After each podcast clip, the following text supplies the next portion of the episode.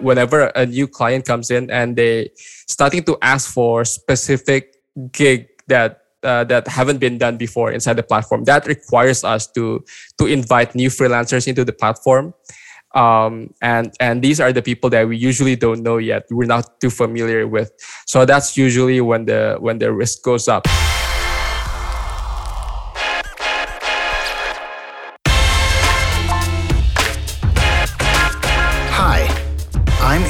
Schwartzman, author of The Digital Pivot, and this is the Earned Media Podcast.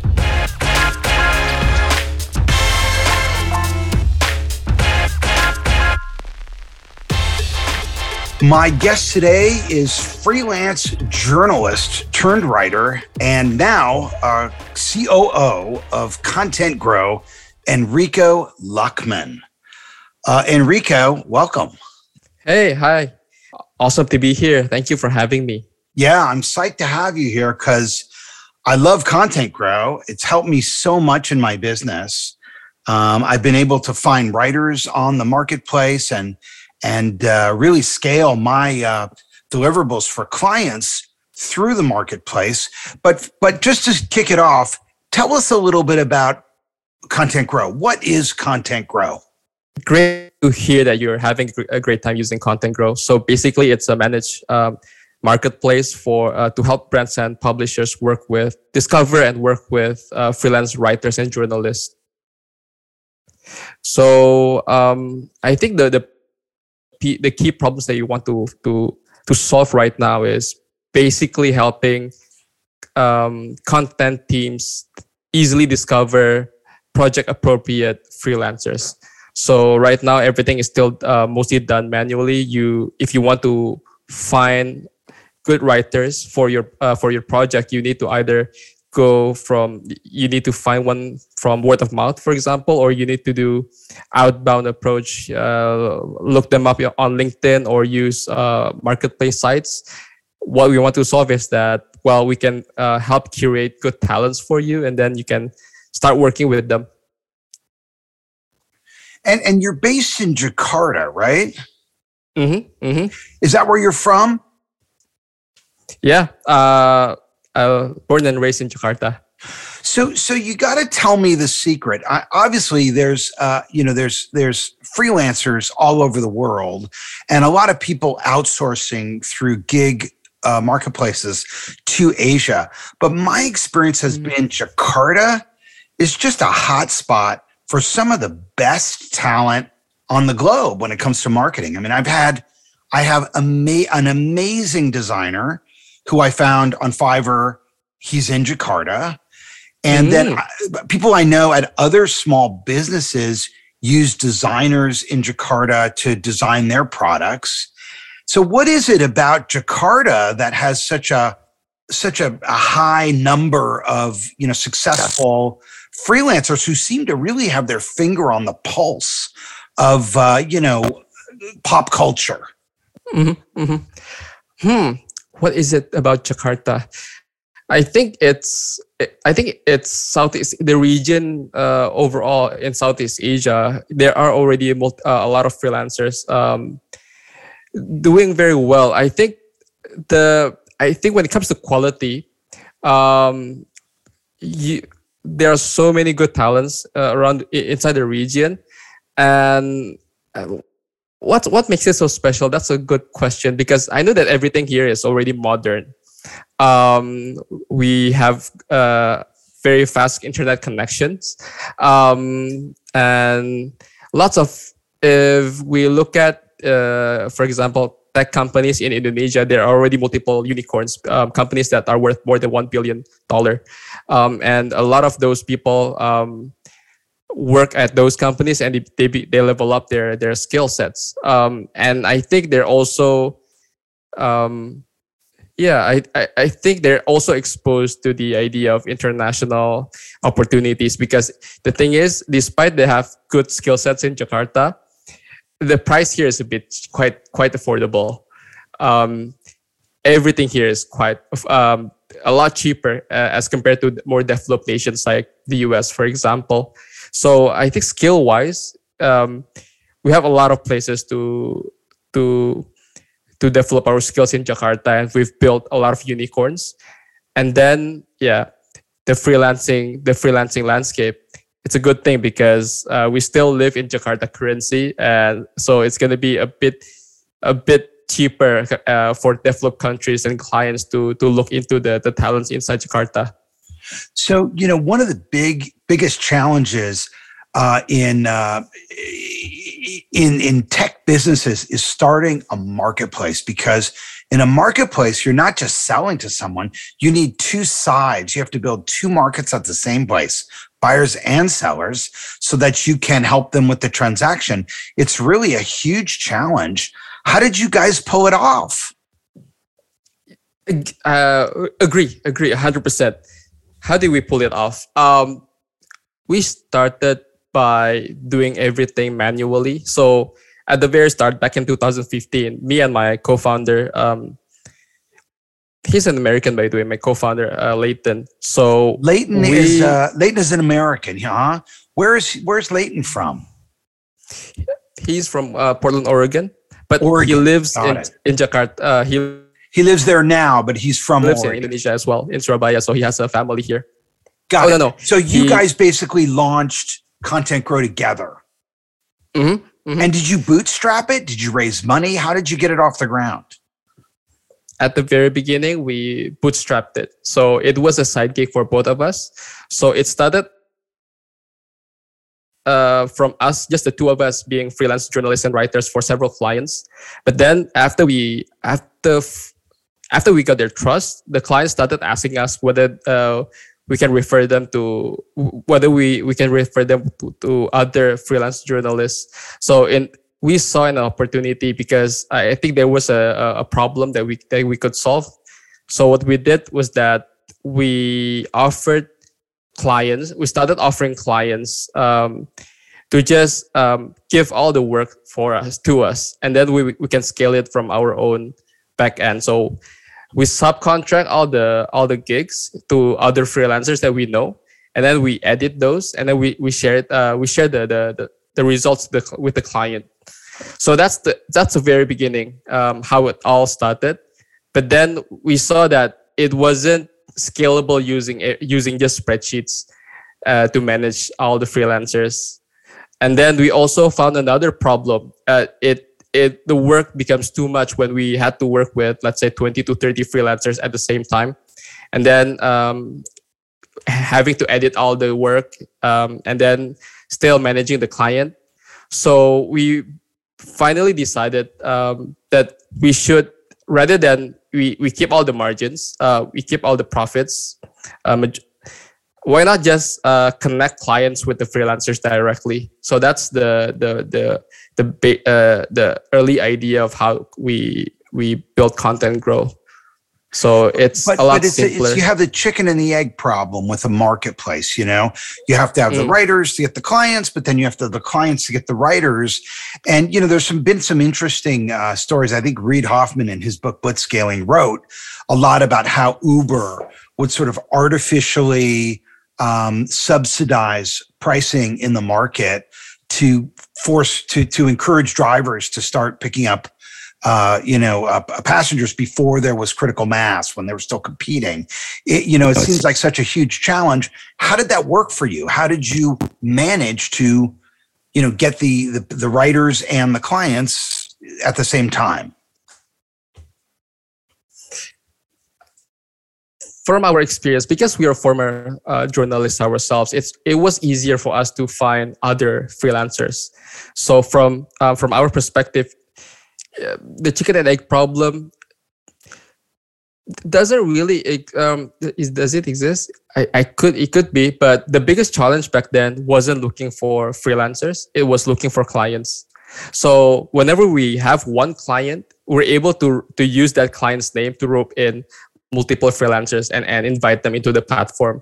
So that's uh, our our flow right now. Because yeah, I think what we know is uh, it's easier to to find a, a seller, people who who's looking for money as compared to finding buyer uh, finding buyers, people who's willing to shell out money. So our focus has always um, our primary focus would be find buyers and then sellers will will come in eventually so um, you know i spent a good part of my uh, career training with uh, companies all over the world and while there obviously are very advanced companies all over the world you do find generally that the uptake for digital marketing is different in different countries. You know, some countries are more aggressive, some are a little later to the table. Um, do you find that most of your clients are Asia based, or are you serving mostly Western based companies? Good question. Um, we're serving mostly. Uh, I want to say that there's a specific uh, specific region that we serve, but we have good clients coming from Asia and, and, and the West. Oh, I guess just the US and and uh, the rest would be Southeast Asia. That would be the the main user base right now. Um, sorry, what was the question again? That was the question. I mean, I'm just kind of wondering how it breaks down. I can tell you that like when I'm um, assigning content, I tend to go to you when I'm looking for either writers who are knowledgeable about Southeast Asia or writers who are knowledgeable about uh, Australia or New Zealand.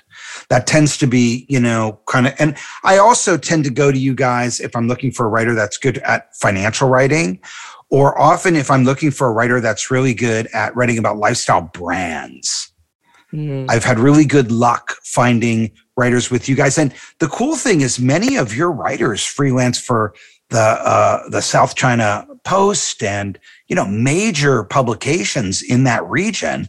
So it does give give you when you're looking at the portfolio at least some confidence that you know it's not going to be re- that hard to have to edit it.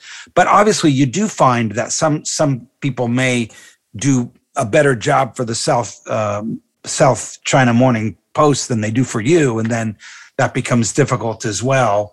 Um, how many writers do you guys have? Um, inside our database, we have around 2,500, but most of them are still inside the spreadsheet. So, so um, right now, the the focus would be to migrate them into our own uh, port, um, our own platform. So when freelancers sign up, they get a free portfolio so that's one of the ways we we uh, we incentivize people to, to come in. And when they have a portfolio it's going to be easier to connect them with future clients. So around 2500 inside the database right now. And what kind of volume are you doing? I mean how many people are using the service? Mm. i guess um, it's still uh, less than 100 clients concurrently so and um, pre- what, what, kind of what kind of projects? I mean, it was like a, a few hundreds of what's content. what's what what what sort of content is the most common content that gets outsourced through Content Grow? Is it blog posts? Is it product pages? Is it collection pages? Is it white papers? What is it? The when it comes to quantity, the number one would be um, news. Uh, would be journalism articles.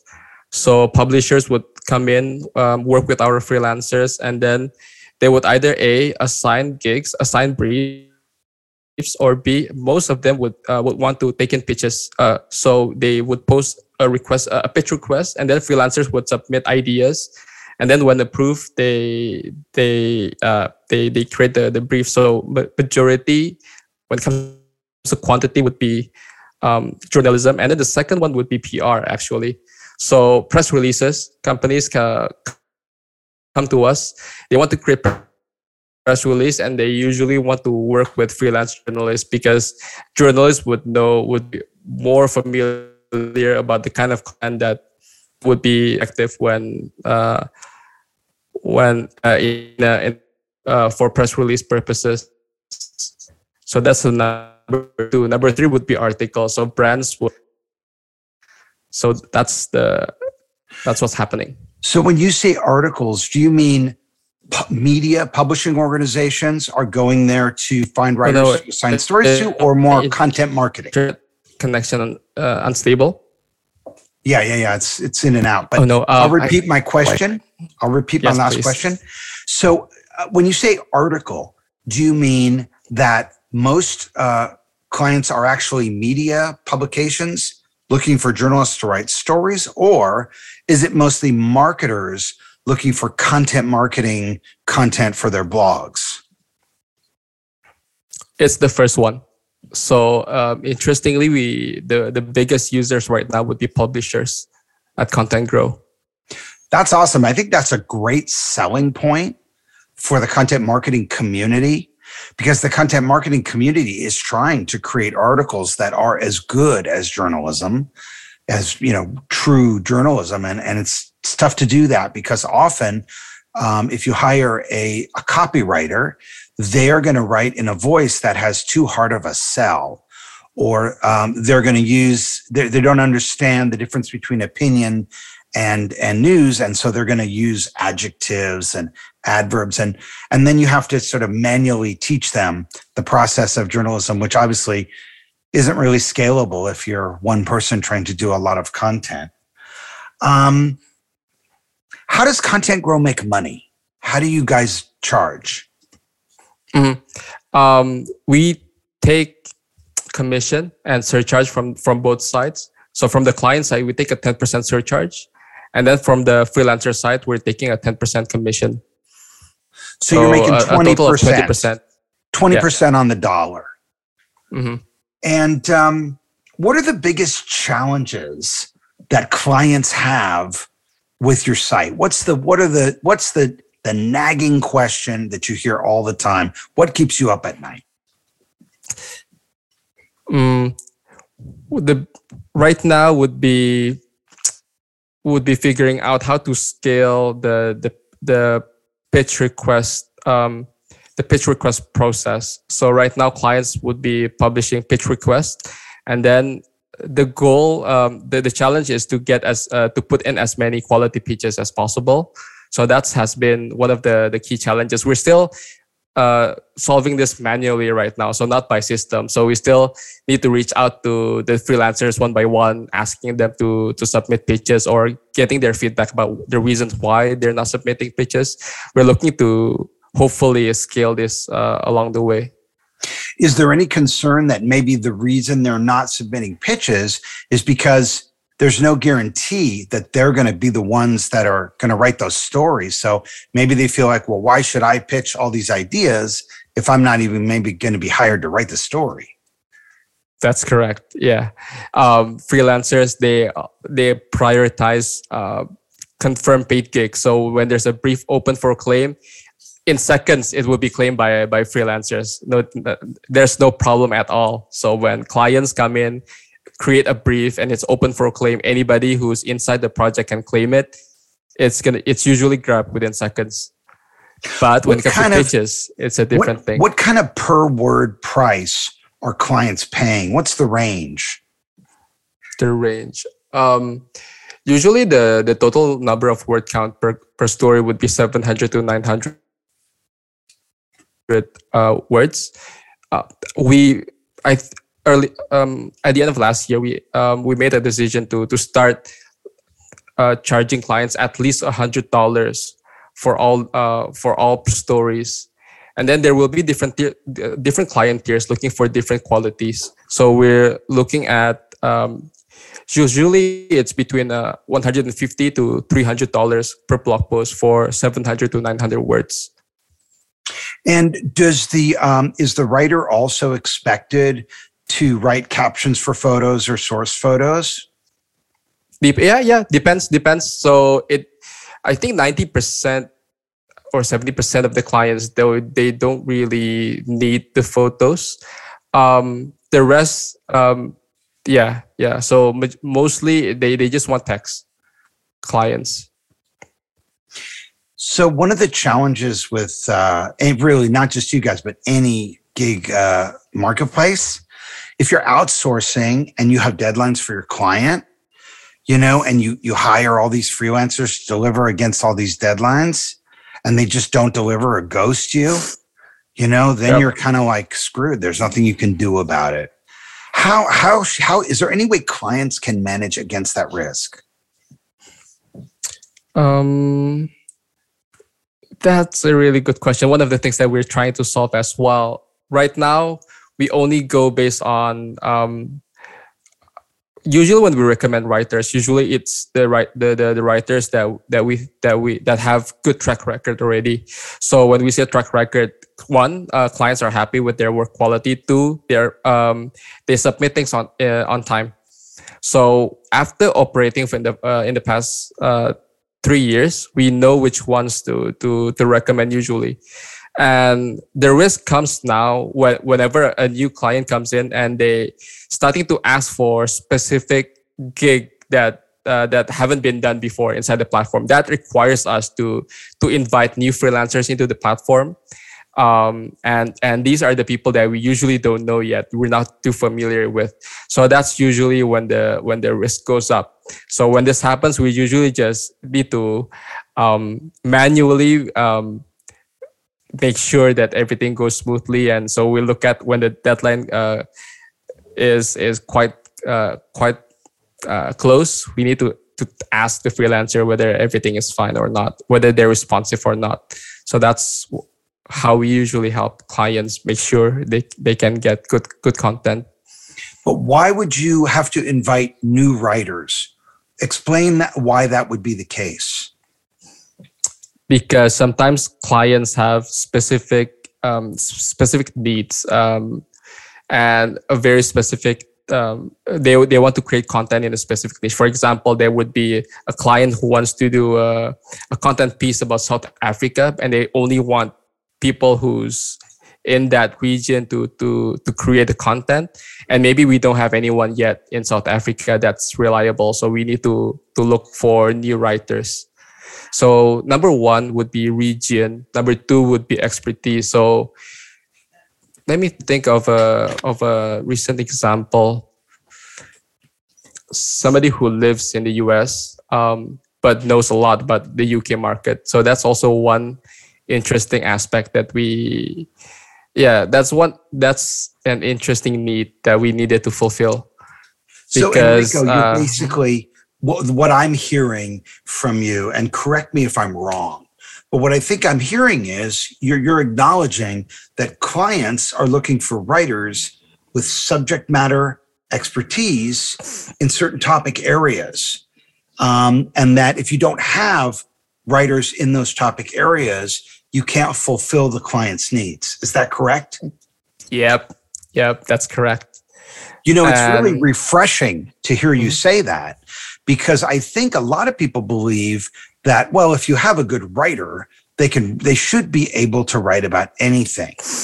And I think there is some truth to that, assuming that the writer has a salary and can afford to spend the time to come up to speed on a certain topic. But if you're a freelancer, you're just working hand to mouth. You've got to crank out those stories quickly. You don't have the time. And what I've found happens when you hire a freelancer writer through a gig network that doesn't have subject matter expertise is you wind up getting a, an article which is a summary of all the top ranking content that's online. And if you're a marketer like me who's trying to create content that will keep people on the page, keep them from bouncing and get them to click through, that doesn't work because all you're doing is helping the guys that you stole the information from by reusing their content. They'll even include links to the content that they're sourcing. So it's like crazy, right? Um, and and I do think you know, search is a zero sum game. I mean, there's four or five top positions mm-hmm. against a keyword search. Um, if you want to be one, two, or three, or four, you have to have the best content for that query. You know, it's not about tricking Google into thinking you have the best content. It's about actually having the best content. And of course, you can't do that if the person doesn't have subject matter expertise. So thank you for, for confirming uh, my suspicion on that one because, um, yeah, it's good to hear. Um, mm-hmm. Oh, so, maybe so, I just want to add one more thing. Yep. Go ahead. One one more finding that I thought was interesting is that the more senior the freelancer, they also want to only focus on writing specific subjects. So, so actually, the the ones yeah they're quite particular. So if they're very good at travel content and then we ask them to do something about um, um, just celebrity gossips, they will say no. That's that's that's not what I, uh, that's not what that's not my expertise. So I'm not gonna do it. So yeah, that's interesting because the the more junior the writers, they'll be like, I'll do anything. I'll do anything. Any type of content, I'll do it. Um, so uh, on a lot of um, online marketplace gig sites, the identity of the buyer and the seller is masked. They just show the first name with the last name initial. They don't, they're afraid that if the buyer and seller know each other's name, they're going to go direct and cut the online marketplace out of the deal. Obviously, if you're a sophisticated customer and you go direct, you don't have the escrow service to protect you from the transfer of funds, which is one of the values of the of the marketplace. You also don't have someone at the company who will help you if things go in a bad direction. So I think a more sophisticated buyer is not going to want to go direct because they're going to want the help of the middleman in case there's a problem. Mm-hmm. But it's interesting that you guys aren't forcing that by hiding the identity of the writer, which I think is really great because at the end of the day, if you're publishing content from a writer, it's got to be under their byline anyways, because Google page quality guidelines are now acknowledging that the writer and the name of the writer and the bio of the writer and links to the writer's work is a signal of page quality. So, so why is it that you guys made that decision? And, and, and is there some are you is was there some any disagreement between you and Leighton about whether or not you should mask the writer's identity or not? How did you get to where you are now? Good question. We decided I think number one is we we decided that we should in in this in in this business world let's just trust people. So that's the number one thing that we decided. Maybe it's not as uh, as business minded but we thought that if we're able to trust people um, and it goes smoothly yeah, that's plan a of course. We have less things to worry about. That's not too that's too idealistic but that's the number one thing that we did. Uh, number two yeah the writers also sell. So when we when we talk about the the um, um, when we talk about um, why we we don't mask the the writer's identities because they also sell uh, uh, themselves to the client because they're of, of their expertise. So if we only say their, their first name and only a few things, well, maybe let me recap. Number one, we, we want to we think that we just want to trust the process and trust everyone. But number two, it's quite hard to mask everything, especially when we want to showcase their portfolio, their writers.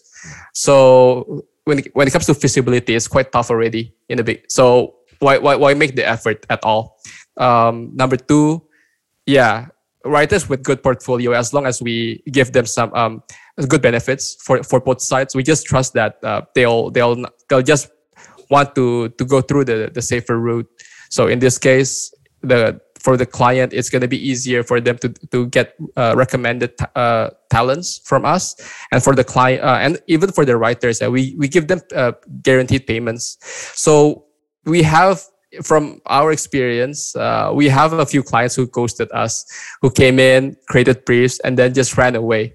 So even when that happens in the past, we've, we've we just paid the the writers what what we're what we're owed because yeah it's i guess it's our fault. That's how we saw it. So we we needed to do to vet clients better. So that's one of the services that we offer to to the freelancers. So when they get briefs they know that they're gonna they're, they're gonna get paid. Talk to me about your software development strategy because the way i see it you've kept you've looks like you've intentionally kept the site very skinny. You're not trying to do all the keyword discovery and SEO and and the editing. I mean, it's just sort of a marketplace, very simple. Uh, you can use Google Docs, you can use Slack, you can use whatever comms channel you want with your writers, uh, just so long as the the transaction goes through the platform. Was that intentional? Do you have a? would you like to expand the platform? Where are you going with um, with Content Grow's platform from a software standpoint? It's definitely intentional. We want to keep things simple. Um, from what we saw um, and what we read from lots of books, we think it's we need to treat the website and the platform just like a museum. So it's not about the number of quantities of features that we need to put in, but it's also as important to think about the, the, the kind of features that we shouldn't put in inside the platform to make things as easy and as intuitive as possible. And we also focus on the on the biggest problems that we identify that we think when we solve this, the the, the future would be better for everyone. So the two biggest um, problem that we thought that we should solve would be number one, helping helping clients find find appropriate freelancers easily. So that's the number one thing that we thought that because uh, it's yeah, like I mentioned in the very beginning, it's a rigorous process to find a writer that fits the client. Number two, um, making the the working process easy as as easy as possible. So a lot of people have their own preferences. So one person would be using Google Docs, another person will want to do a, a, call with Google Meet or Microsoft Teams. Another person would just want to keep things simple and just sending chats. So yeah, we don't want to make any any, any anything. Don't want to make it too complex. Just anybody who comes in, they can just use it um, intuitively. And when it comes to payments, they can just use either Stripe or PayPal, and that's it. They can pay to hundreds of freelancers in just one go. It wasn't. Uh, this is the second version of Content Grow, by the way. If you look when you open it, uh, the URL would be two dot contentgrow.com. So dot number one dot. The first time we will we launched, it was a lot more complex, a lot of more features. Uh, we we allowed companies to build groups. We allowed companies to create individual invoices for for each brief and it became too complex and too confusing. A lot of questions uh, kept going in and we started deleting a, a, lot of features and, and decided to keep things simple. And i think it's a it was a good call because um, everybody still uh, are still using it and we have less questions now and they can still get the, the main job done. And and and what's next for you guys? Where how, where do you see yourself going? Where do you where do you want to go with this company? I think the what we have right now would be just to solve just to solve this issue. Um, to, I think the the idea would be the ideal case would be if we can one day automate the the the entire process of client um, being able to discover and find good writers to work with. So that's the biggest thing that we're looking at right now. The search. Um, where do we go from here? I think we're, yeah, I think um, a manage. Um, I think in the future, uh, where do we go right now? That's a good question. I think that's just we're just thinking that there's a uh, in the future clients and buyers finding writers would be as finding good writers appropriate writers would be as simple as hitting that publish button so that's the vision. We want to just focus on helping uh, making that dream a reality. And yeah. And then i think the number two aspect that we look at uh, for the future would be um, are, are you familiar with the concept of the of the calm company eric? The what company? The calm company. Calm. So, oh, Calm, the company Calm. I mean, I know of the company, but I tell me uh, what. It's a concept. It's a concept. Okay. So I'm it, not. No, I'm not concept, familiar with that. Then I'm familiar with a company that's called Calm, C A L M. Yeah, yeah. yeah. Uh, it's a different thing. So okay. Uh, a founder of base, uh, the base, uh, a founder uh, Basecamp. from Basecamp. Yeah, uh, he wrote a book um, about. Uh, about the different uh, about the concept of being like a calm company. So it's a concept. So what's the name of the book? um, it doesn't have to be crazy at work. So that's the really name of the book. It, it doesn't, doesn't, have to be, have crazy, to at be crazy at work. I love it. A book recommendation. Mm-hmm. Thank you.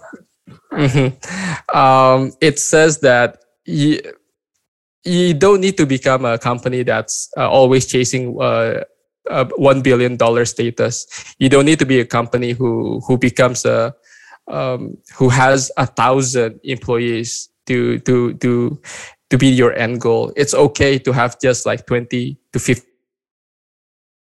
companies just generating a few million dollars uh, a year or a month. Um, it's it's okay to to keep things small and lean as um, and be profitable. So don't just chase valuation. So that's also the the the vision that we that we want to to go for. We want to solve that problem, helping companies and uh, and publishers and, and brands find writers easily. We want to scale, and then we want to keep things small and simple, even internally. Cool. Well, hey, I'm so glad I found you guys. You know, for me, I was just one night searching, you know, for services like yours. And I actually found about four or five of them. And you were one that I started doing. I gave it a try, you know, I was total, it was a total like just flying without a net. Okay, let's see. And it did work out. And I ran a good amount of business through your platform for a client that I was working with last, uh, previously, earlier this year and uh, and then I found one other in the states that I've been using as well, but the other ones didn't work out for me. Um, but uh, it's you know I, I started originally trying to find writers on Upwork, and I mean that was a shit show. I mean, if I can just be frank, I mean, because you know, I mean, you don't know anything what you've got there.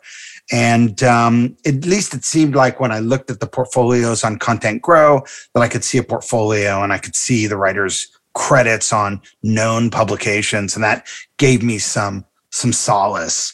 Um, and the other firm that I use that I'm using as well does a similar type of thing where they maintain a portfolio. Though it's interesting what I've learned through this discussion with you is you're really more focused on journalists for the media, and the other company that I'm working with is really more focused on content for marketers. Mm, mm. Interesting. Yeah, yeah, it is interesting. Um, and if you listen to the last episode of my podcast before this one, you can find out who that client is, who that other company that I'm using that has a marketplace is. Uh, but out of respect for you and um, this podcast, I won't mention it here in this discussion. Um, but I do want to thank you so much for taking the time to do this. And I also want to thank you and Leighton for building Content Grow because I mean, it really got me out of a jam, man. I was, I had a, a blog going where I was publishing about 12 articles a month. And uh, there's no, I mean, I love to write. I mean, it's my favorite thing to do, but I don't scale, you know? so it was great that I was able to sort of move into the, um, into the editorial role as an editor and uh, and be and scale and get that that work done.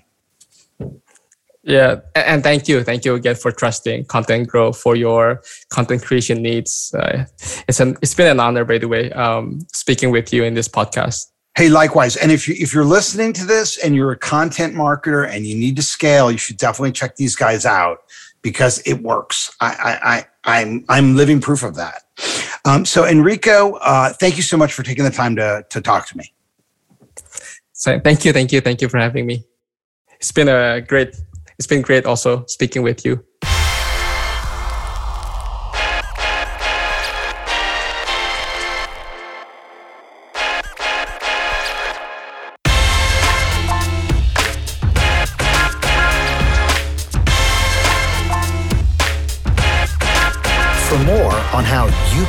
Influence through earned media, get the Digital Pivot audiobook at digitalpivotbook.com.